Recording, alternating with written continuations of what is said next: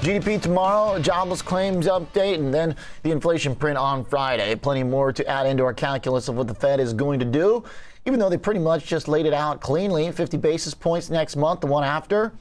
Little bit of discrepancy, though, as bond markets are actually expecting a little tiny bit less now. Jim Lowell joins us from Adviser Investments. CIO. So, uh, Jim, what's interesting is at the beginning of this month, going into FOMC, the bond market was more hawkish than the Fed. Now it seems like after the rally in treasuries, Fed is tiny bit more hawkish for the next two months. How does that work?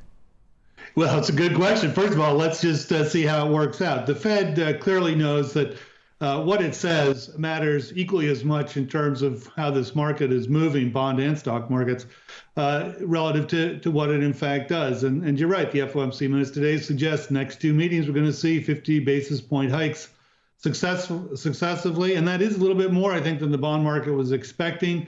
Uh, overall, though, I think what the bond market, what the stock market's reacting to today is the fact that the Fed is being, uh, let's let's call it uh, as transparent as they can be uh, about their about their game plan, their plan of attack on inflation. And I think just that consistency, just that continuity alone, gives both sides of the fence a little breathing room.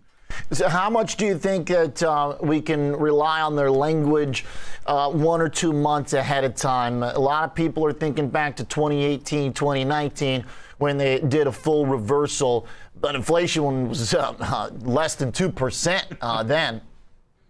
Well, a lot can change in uh, two days, let alone two months. So I think it's important for the Fed to reflect the fact that they're moving on the data they know rather than the fears that surround them, whether those fears are inflationary pressures, recessionary pressures, Russia's aggression, China, COVID. Uh, the Fed's got to be seen to act on, on facts and fundamentals, not on fear. So, what could potentially uh, alter their course? Uh, even if the data comes in weak, let's say uh, in our second look at GDP tomorrow, suddenly it's you know uh, low and misses, and maybe we get another quarter in a row of declines and we're in a technical recession. Does that change them if inflation stays at 8% CPI? Well, that's a really good question. And first of all, I think we're two months into the second quarter. It would be a long shot to say that we won't enter a technical recession at this point in time. Uh, but I think what the Fed is trying to do is to ensure that the recession, whether it is technical or just existential, is a short lived and as uh, harmless as possible. Uh, that said and done, if the Fed can't be seen to get out ahead of inflation, that's going to worry the markets for months to come. So they have to be able to be seen to do that. Um, and it's too early in the day to say that they have done it. So that's a really important point. We're not necessarily rooting for the Fed to be uber dovish here necessarily.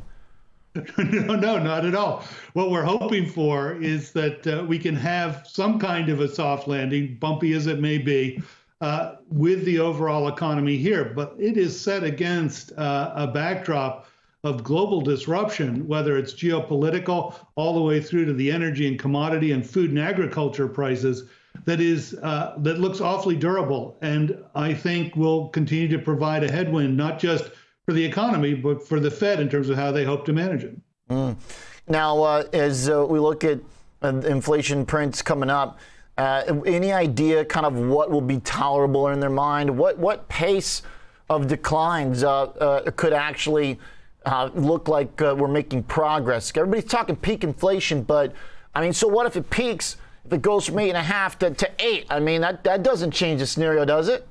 No, it does not, and it's also a question of the duration and also the the ability for the downward trajectory to maintain itself rather than uh, leap back up.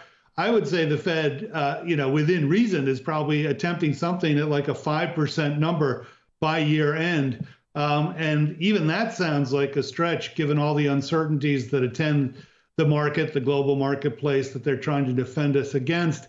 Uh, but I think you could call uh, the new level, the new normal for inflation, at least for this year, would be right around that five percent mark. Okay, so uh, I mean that would be considered a kind of a small victory to some degree it, might even be considered a great victory by mm. year end. We've got a long way to go. All right. Uh, great, great setup for us. Nice uh, uh, addition to our conversation here today, Jim. Thank you. Thank you. Jim Lyles, the CIO at Adviser Investments. 5%, decent little goal. Might be two and a half uh, above the old 2%, but that target uh, ain't coming anytime soon.